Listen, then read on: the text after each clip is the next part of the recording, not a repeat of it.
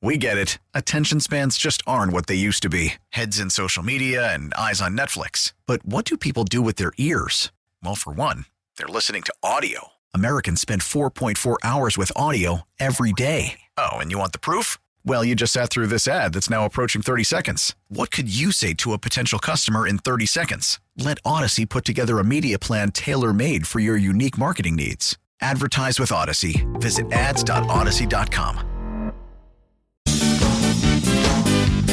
Ladies and gentlemen, I give you the weekend. Happy, happy Friday. It's 8.07. You're tuned to the Bob Rose Show along with Greg Cassidy. Time check. That's brought to you by Hayes Jewelers, where the answer is always yes.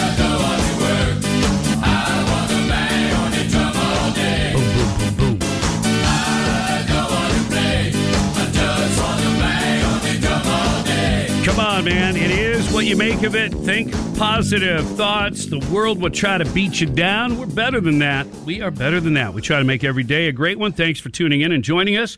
And uh, in that kind of spirit, uh, we now welcome uh, our favorite doctor, Dr. John Littell, back on the show. Good morning, Doc. How you doing? Hey, good morning. Happy precursor to Father's Day weekend, Greg and Bob. It's a great Friday. Same, uh, same right back at you.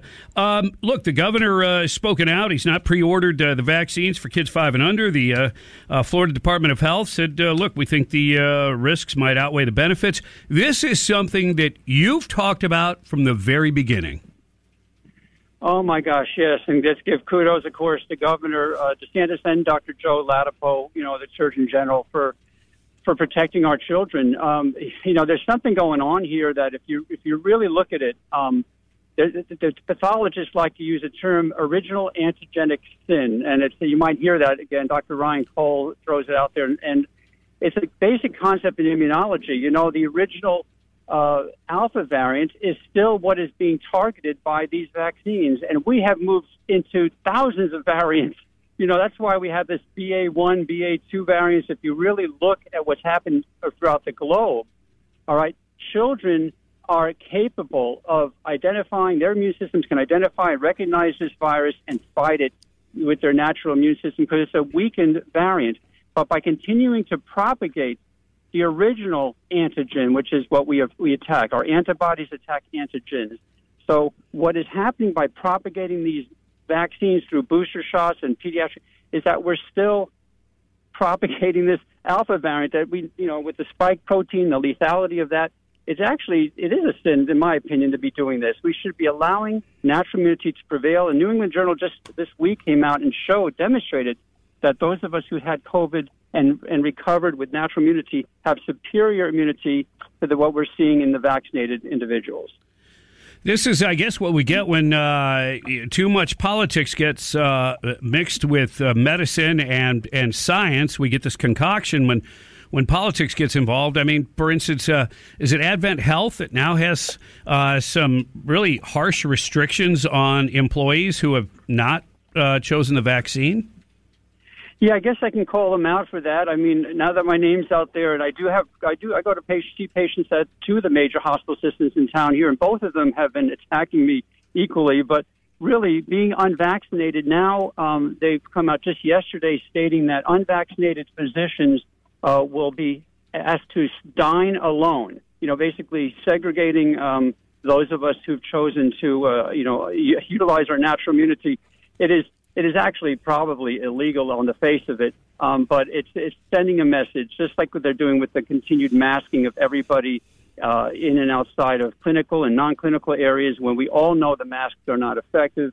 Um, it's it's become such a public relations ploy, and what has really concerned me about the medical profession, I've said this before, guys, is a number of physicians, nurses, and others who are just kind of, okay, yes sir, yes sir, three bags full, we'll go ahead and do this um, without questioning the medical wisdom of it. Uh, I see nurses who are miserable with their masks on, and they say, you know, we, they could breathe better. They have terrible cases of facial acne, whatever. And they're like, well, I can't take it off because I'm going to lose my job. And then now the vaccine, where we've mandated that every medical student, every resident in the country get vaccinated in order for them to go to medical school or get into their residencies. And here, let me just give you one little clue of how enlightened a lot of doctors really are. I have three pathologists now who are actually patients of mine. Pathologists. These are guys who study disease at the ultimate degree, right? Right. What is the cause of death? They are all completely enlightened about what's going on. One was the Southeast Regional Director for all the hospitals in Florida. And so, you know, he sees what's going on. The problem is they're employed by these hospital systems, and if they want to keep their jobs, they have to get vaxxed. And of course, me being the rebel, and and several other doctors, you know, we're going to be asked to dine in a separate part of the of the physician dining room. You know, it's kind of kind of bizarre, isn't it? Well, it is. Plus, uh, I don't know what the you know what the place is like in some of the hospitals you deal with, but usually, like uh, a doctor's cafeteria lounge area is not all that large. I don't know how a bunch of people are going to try to segregate themselves. Yeah, no, we would segregate ourselves in the hospital, but not if we're at a restaurant in downtown Ocala or Gainesville. Right. It's just, you know, the message is clear that we're in charge. It's the lockstep mentality, which was actually a term used by the CEO of one of our hospitals, that he expects his physicians to be lockstep with the hospital and policy. And we all know what that implies. It's, um, it's you know I, I like to be a positive force these days, a, a, a source of hope. I mean, we we have to do that. I think the most hopeful thing that I see happening in this country is that people are waking up to this wokeness. so we now use it. We're awake, they're woke. You know what I'm saying? Um, this this has got to stop. It's more than politics. I mean, this is this is social engineering 101. I was a sociology major at Cornell. I I I, know exactly how this playbook works and what they're doing in the healthcare system right now is they're also in this military uh, struggle. Really, it's a, it's a battle. They're taking out our leaders left and right, and including myself. We have the boards of medicine. Senator Ron Johnson is trying to meet with the American Board of Internal Medicine. In my case, the American Board of Family Medicine. They are selecting the doctors who have been publicly speaking out on these issues and systematically trying to drum us out of the medical profession. Um, it's it's an, it's an, unconscionable what's being done we cannot speak publicly about views about medicine anymore in this country if it goes against the narrative. So just kind of be on the lookout for what is happening. Uh, throwing Simone Gold in jail for two months for being one of the many people who came into the Capitol building was just sending a message. Dr. Simone Gold, some of you listeners might know about her. You know, she's she's an aggressive supporter of uh, physicians' rights to practice medicine and patients' rights as well. And you know, it was just sending a message. You know that that we can't be out there front and center delivering this kind of message. That's why I appreciate you guys so much because I think your audience deserves to hear a different perspective than the party line right now. Well, first of all, there's there's a freedom of speech issue, but there's also the belief in science. I mean, you, you know, you have a hypothesis, and you uh, you know try to prove that hypothesis, and if science isn't open minded uh, it's over as far as any advancements goes. I mean, that's the only way science advances and medicine advances is people being open minded. Gossip: George Washington was on his deathbed a year later. They would have performed a tracheotomy. Oh my lord! Yeah, George Washington was ahead of his time, though. Actually, in terms of getting the smallpox vaccine out to his troops, uh, so that they didn't die in the, in the in, when the British came over. And you know, you talk about the best and brightest minds in medicine. You look at a guy like Dr. Harvey Risch, who's been on faculty at Yale in epidemiology for 30 years, or Peter McCullough, who was the most cited author in cardiology and renal dysfunction in the country, in the world.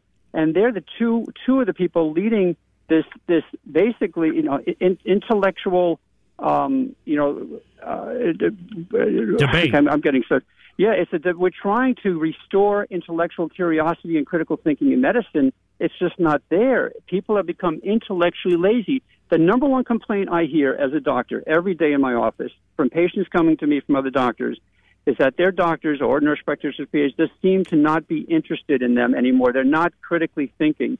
They refer to everybody, and then the people they refer to don't do the critical thinking. And I see it in the hospital as well. So this is what has happened to our our college students, our medical students, our lawyers. I mean, I just see, a, I get a sense that the the, the, the overall arching trend in American education, higher education, is not to encourage independent thought anymore. And God, what's going to happen to this great nation based on independence um, if we allow that to continue and if we continue to persecute and punish doctors who actually have the nerve to, to voice their opinions and discuss and get into a medical debate, as you said, over the facts, over natural immunity and, the, and, and, and what's happening in the hospitals. And so guys, keep fighting the fight. I know I'm going to be on my end. I appreciate letting me have a voice. Yeah, just keep fighting a good fight as well. Dr. John Littell, we always appreciate the information you bring to us.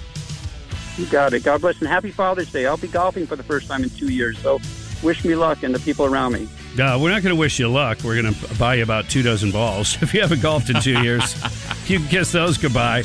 Uh, Dr. John Littell, my pleasure, and happy Father's Day to you. It's 816 on the Bob Rose Show. Yeah, let, us talk about some of that. Let's, let's further the discussion. Where is healthcare slash science and the government's role in all of that? Where are we headed? News Talk 97.3 The Sky. Baseball is back, and so is MLB.tv. Watch every out of market regular season game on your favorite streaming devices, anywhere, anytime, all season long. Follow the action live or on demand. Track four games at once with multi view mode and catch up with in game highlights. Plus, original programs, minor league broadcasts, and local pre and post game shows. Go to MLB.tv to start your free trial today. Blackout and other restrictions apply. Major League Baseball trademarks used with permission.